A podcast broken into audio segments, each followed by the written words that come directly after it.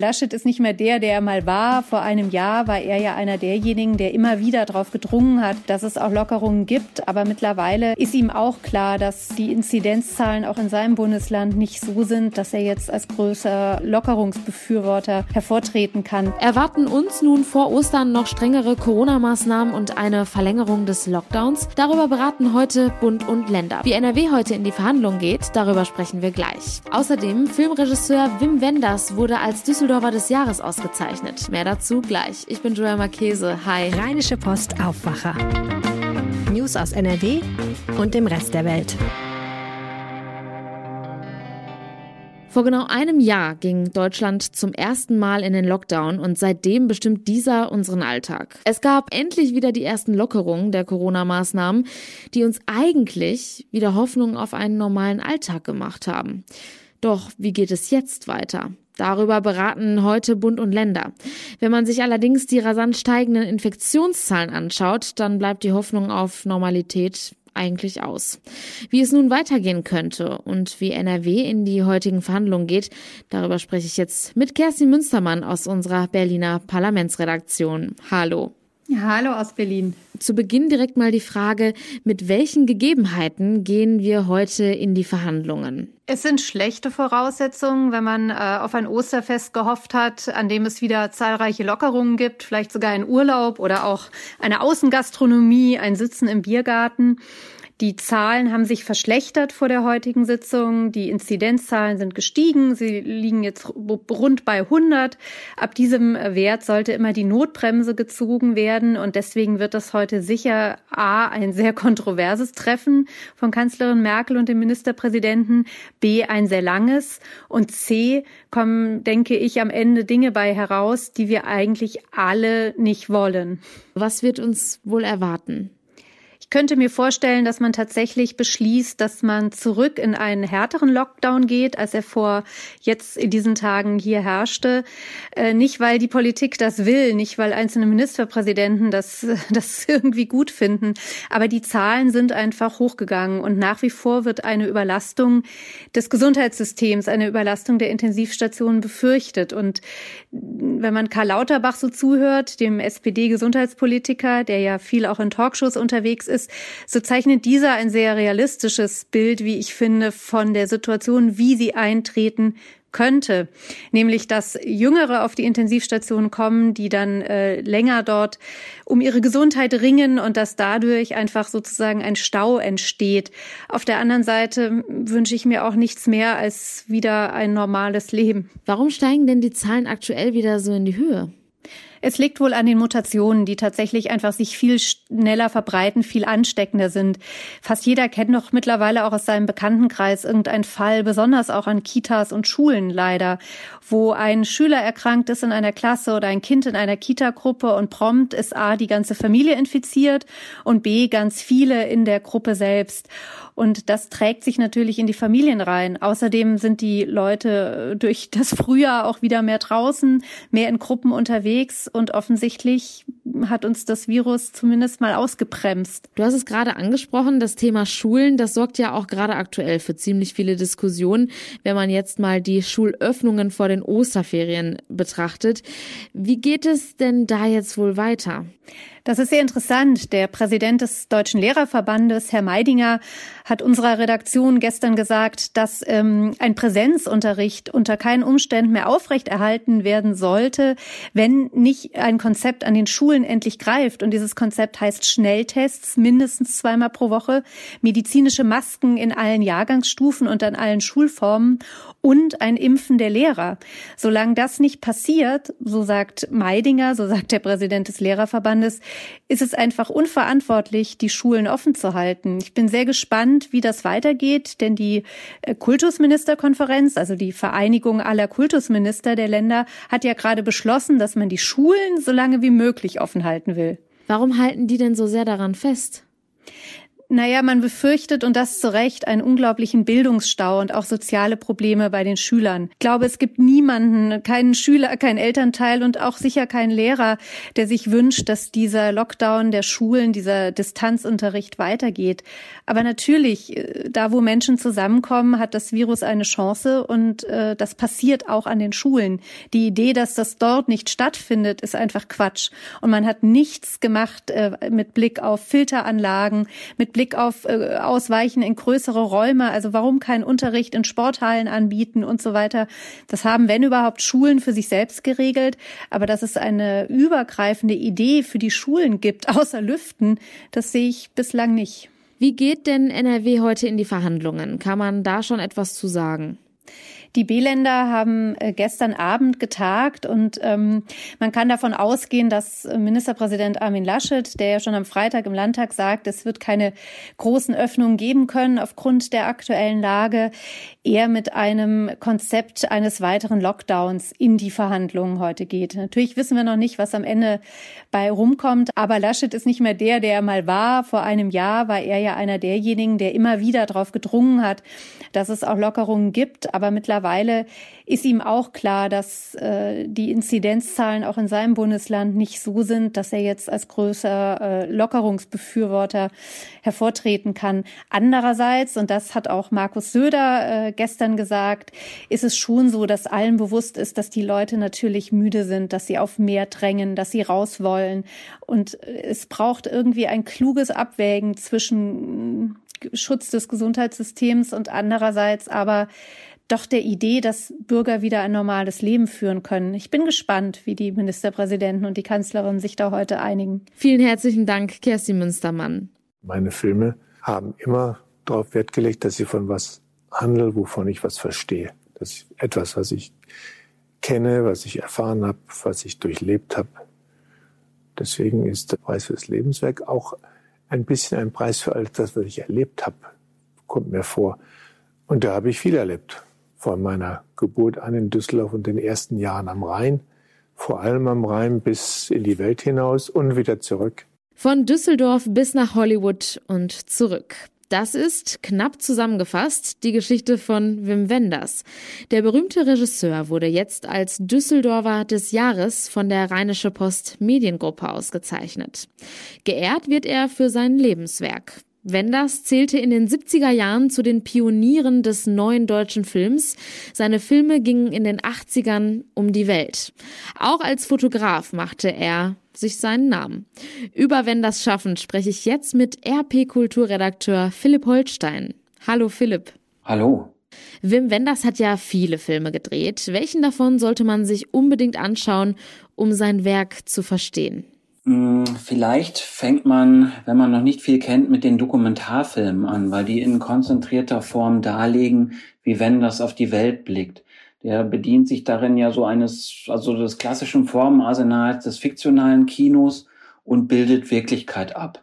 Außerdem hat ja Buena Vista Social Club zum Beispiel den Dokumentarfilm überhaupt erst für ein größeres Publikum interessant gemacht.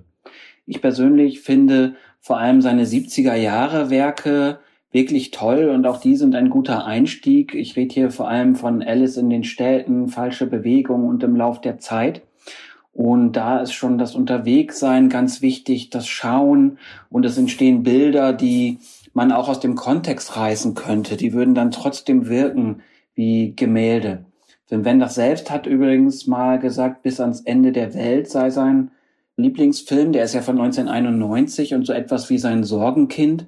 Der hatte eigentlich fünf Stunden Spielzeit und musste dann auf zweieinhalb Stunden runtergekürzt werden.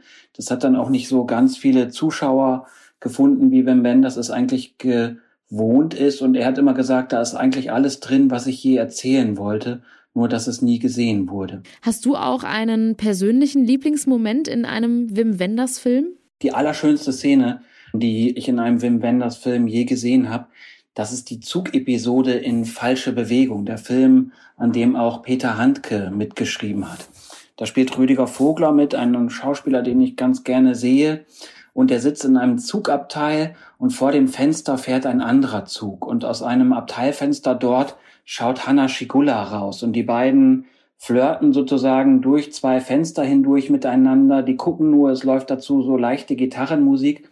Und die Gleisführung ist so, dass der Zug mit Schigola erst neben und dann hinter und dann über und dann vor Vogelers Zug fährt und schließlich verschwindet. Und da steckt schon so viel Poesie drin und Sehnsucht und Wahrheit. Und obwohl das so ganz schwere 70er Jahre Züge sind, wirkt das alles total leicht. Und man hat irgendwie das Bedürfnis, nachdem man diese Szene gesehen hat, so ging es mir zumindest, die Szene aufzuschreiben und zu notieren. Und das ist auch etwas, was ich in den besten Wenders-Momenten spüre, dass sie etwas Anregendes und Inspirierendes haben. Und das merkt man unter anderem auch in seinen Texten. Die würde ich auch gerne noch empfehlen. Wim Wenders als Autor ist ganz toll. Er hat Filmkritiken geschrieben, Essays. Und ich empfehle hier ganz nebenbei den Band Emotion Pictures. Im Verlag der Autoren ist das erschienen. Es gibt also vieles, mit dem man sich beschäftigen kann, um Wim Wenders kennenzulernen. Was zeichnet ihn als Regisseur aus?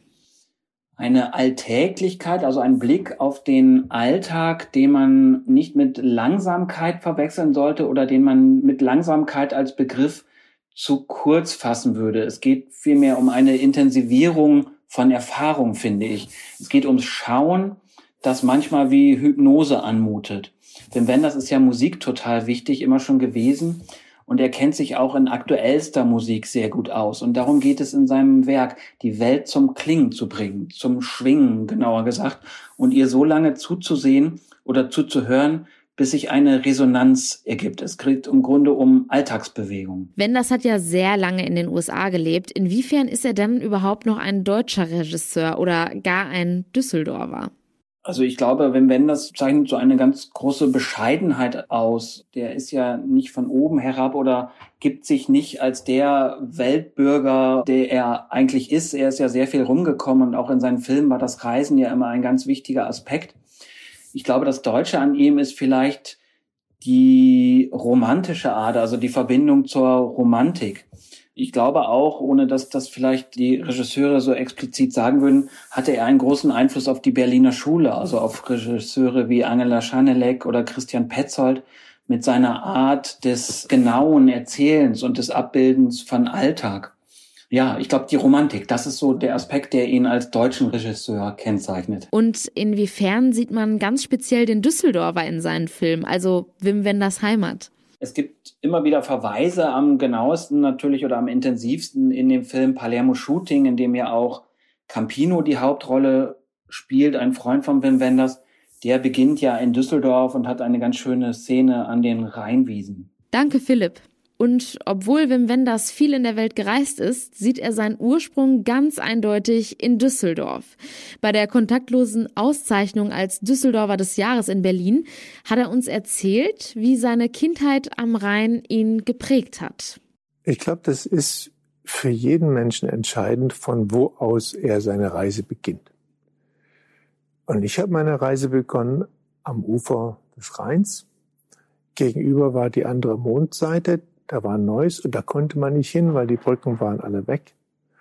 Und vielleicht ist meine Sehnsucht, in die Welt zu kommen, auch schon da entstanden als kleiner Junge, der die andere Rheinseite gesehen hat und immer wissen wollte, wie geht's dahinter weiter. Die andere Rheinseite und noch viel mehr von der Welt hat Wim Wenders dann im Laufe seines Lebens gesehen. Er ist viel gereist. Im letzten Jahr war das ja nicht möglich. In der Corona-Pandemie sieht er aber auch Chancen, die Zukunft neu zu gestalten. Und das Kino kann dabei helfen, sagt er. Wir haben jetzt alle so einen Einschnitt erlebt, dass es, glaube ich, ganz relevant wird, in den nächsten Jahren wieder neu zu definieren, wie soll man leben, worum geht's. Und ich glaube, das Kino hat eine ganz, ganz wichtige Aufgabe in der nächsten Zeit, zu helfen, das mitzudefinieren. Wie können wir uns das auch anders vorstellen? Es wäre, glaube ich, sinnlos, jetzt Business as usual zu betreiben. Wir müssen wirklich als Gesellschaft und auch jeder Einzelne uns neu definieren, wie soll das Ganze weitergehen. Besser am besten. Die aktuellen Nachrichten aus der Landeshauptstadt gibt es jetzt wie immer von meinen Kollegen von Antenne Düsseldorf. Hallo. Hallo und schönen guten Morgen. Ich bin Philipp Klees und das sind die Antenne Düsseldorf Themen zum Wochenstart. Ab 14 Uhr sitzen Länderchefs und Kanzlerin wieder virtuell zusammen, um über die aktuelle Corona-Lage zu beraten. Was jetzt offenbar schon klar ist, angesichts hoher Corona-Infektionszahlen müssen sich die Menschen in Deutschland auf eine grundsätzliche Verlängerung des Lockdowns bis weit nach Ostern einstellen. Ein Beschlussentwurf aus dem Kanzleramt nennt dafür als Datum den 18. April. Auch der Einzelhandel hier in Düsseldorf schaut mit Spannung nach Berlin und wartet auf die Entscheidungen der Bund-Länder-Gespräche. Für die Geschäfte gibt es seit zwei Wochen leichte Lockerungen, wie das Einkaufen mit Termin zum Beispiel. Ein erster kleiner Lichtblick, so das Ergebnis einer Umfrage des Handelsverbands. Die Lage sei aber nach wie vor sehr angespannt, hat uns Sprecherin Karina Peretzke gesagt. Die Erwartungen an den Bund-Länder-Gipfel sind entsprechend hoch. 80 Prozent der Teilnehmer an der Umfrage fordern eine vollständige Öffnung des Handels, natürlich unter Einhaltung von Hygiene- und Abstandsregeln. Hoffnung wird wie bei uns allen auf die Impfung und eine Erhöhung des Impftempos gesetzt und eine Anpassung der Wirtschaftshilfen wird gefordert. Wegen der weiter steigenden Corona-Zahlen sind Erleichterungen oder Lockerungen in Deutschland eher unwahrscheinlich. Von solchen Lockerungen sollten eigentlich auch die Restaurants hier in Düsseldorf profitieren. Für die Branche waren eigentlich vorsichtige Öffnungsschritte Ende März in Aussicht gestellt worden, etwa eine geöffnete Außengastro. Das sei aber laut dem Hotel- und Gaststättenverband NRW aber auch keine echte Perspektive. Nur rund 15 Prozent der Betriebe würden dieses Angebot nutzen, wenn es möglich wäre, so Sprecher Thorsten Hellwig. Er spricht sich für eine andere Strategie aus. Unsere Formel könnte so aussehen. Unsere Schutz- und Hygienekonzepte in den Betrieben plus flächendeckende und kostenfreie Tests und natürlich Impfungen, das mit deutlich mehr Tempo und natürlich eine digitale Nachverfolgung der Kontaktdaten. Und das würde eine Öffnungsperspektive, eine realistische und auch wirtschaftliche Öffnungsperspektive für Gastronomie und Hotellerie bedeuten. Aktuelle Vorabinfos zu den anstehenden Gesprächen und auch die Ergebnisse gibt es bei uns im Programm und den Nachrichten und auch immer wieder in unserem Corona-Ticker auf antennedüsseldorf.de. Der Blick auf die Düsseldorfer Corona-Zahlen und hier ist der wichtige 7-Tage-Wert wieder gesunken und zwar um fast 5 Punkte auf 61,6. Dieser Wert stellt die Zahl der Neuinfektionen in Relation mit der Einwohnerzahl Düsseldorfs und das über einen Zeitraum von sieben Tagen. Eine Notbremse mit weiteren Einschränkungen würde erst greifen, wenn dieser Wert landesweit stabil über der Marke von 100 liegen würde. Gestern sind offenbar keine Neuinfektionen gemeldet worden. Das geht aus den Zahlen des Robert Koch Instituts hervor. Auch die Zahl der in Düsseldorf mit dem Virus gestorbenen Menschen hat sich nicht verändert. Seit Beginn der Pandemie vor einem Jahr sind 302 Düsseldorfer mit oder am Virus gestorben. Das erste Wochenende ohne Verweilverbot an der Rheinuferpromenade ist aus Sicht der Stadt ohne besondere Vorkommnisse verlaufen. Am Samstag sei es in der Innenstadt voll gewesen. Szenen wie vor ein paar Wochen habe es aber nicht gegeben, so ein Sprecher. Shoppingkunden und eine Kurdendemo gepaart mit schönem Wetter sorgten am Samstag aber für eine volle City. Auch am Rheinufer war Betrieb. Menschentrauben blieben aber aus. Nur ab und zu mussten die Mitarbeiter des Ordnungs- und Servicedienstes Bußgelder wegen Verstößen gegen die Maskenpflicht verhängen. Gestern war es dann auch aufgrund des mäßigen Wetters relativ ruhig. Das Verweilverbot war verhängt worden, nachdem Zehntausende Menschen Mitte Februar die Rheinuferpromenade bevölkert hatten. DEG und Fortuna greifen in ihren Ligen erst nach dem Wochenende wieder an, und zwar am heutigen Montag. Die Fortuna empfängt den VfL Bochum zum Spitzenspiel der zweiten Liga in der Arena. Als Tabellensechster braucht das Team einen Sieg, wenn man im Aufstiegsrennen noch ein Wörtchen mitreden will. Anpfiff ist um 20.30 Uhr, wir sind dann wieder wie gehabt live dabei. Auch die DEG hat ein Heimspiel ab 18.30 Uhr im Dom gegen München. Das Team will und muss daran arbeiten, die Niederlagenserie zu beenden. Die letzten sechs Spiele gingen für die DEG verloren. Die Playoffs sind aktuell in Gefahr. Borussia Düsseldorf hat zum Abschluss der Hauptrunde nochmal gewonnen. In Saarbrücken gelang dem Tischtennis-Rekordmeister ein 3 zu 1 Auswärtssieg. Am kommenden Sonntag findet das erste Halbfinale um die deutsche Meisterschaft statt. Dann ist die Borussia bei Grün-Wettersbach zu Gast. Die Antenne Düsseldorf Nachrichten nicht nur im Radio und hier im Aufwacher Podcast, sondern rund um die Uhr auch online auf unserer Homepage antennedüsseldorf.de. Vielen Dank. Kommen wir nun noch zu den weiteren Themen, die heute wichtig sind. Wegen des Verdachts auf Geflügelpest müssen in Delbrück heute 30.000 Junghennen getötet werden. Zudem wird eine Überwachungszone um das vermutete Infektionsgeschehen eingerichtet, in der Hühner, Enten, Gänse und anderes Geflügel auf anderen Höfen in ihren Haltungen bleiben müssen. Das Jazzfestival in Mörs hofft in diesem Jahr auf Live-Publikum. Sie planen derzeit parallel, analog und digital. Das teilte ein Sprecher mit. Allerdings werde die Besucherzahl, wenn überhaupt, deutlich kleiner ausfallen als in den vergangenen Jahren. Noch ein Blick aufs Wetter. Der Tag beginnt überwiegend stark bewölkt bei Temperaturen zwischen 7 und 10 Grad. Hin und wieder ist im Tagesverlauf etwas Sprühregen möglich, das meldet der Deutsche Wetterdienst. In der Nacht bleibt es niederschlagsfrei bei Temperaturen zwischen 3 und minus 1 Grad. Morgen wird es von den Temperaturen wieder etwas milder. Die Höchstwerte liegen zwischen 10 und 13 Grad. Es bleibt niederschlagsfrei. In der Nacht gibt es dann einen Temperaturrückgang auf 4 bis 1 Grad. Örtlich ist auch Nebel möglich. Und das war der Aufwacher vom 22. März. Kommt gut in die neue Woche und bleibt gesund. Ciao. Mehr Nachrichten aus NRW gibt's jederzeit auf RP Online. rp-online.de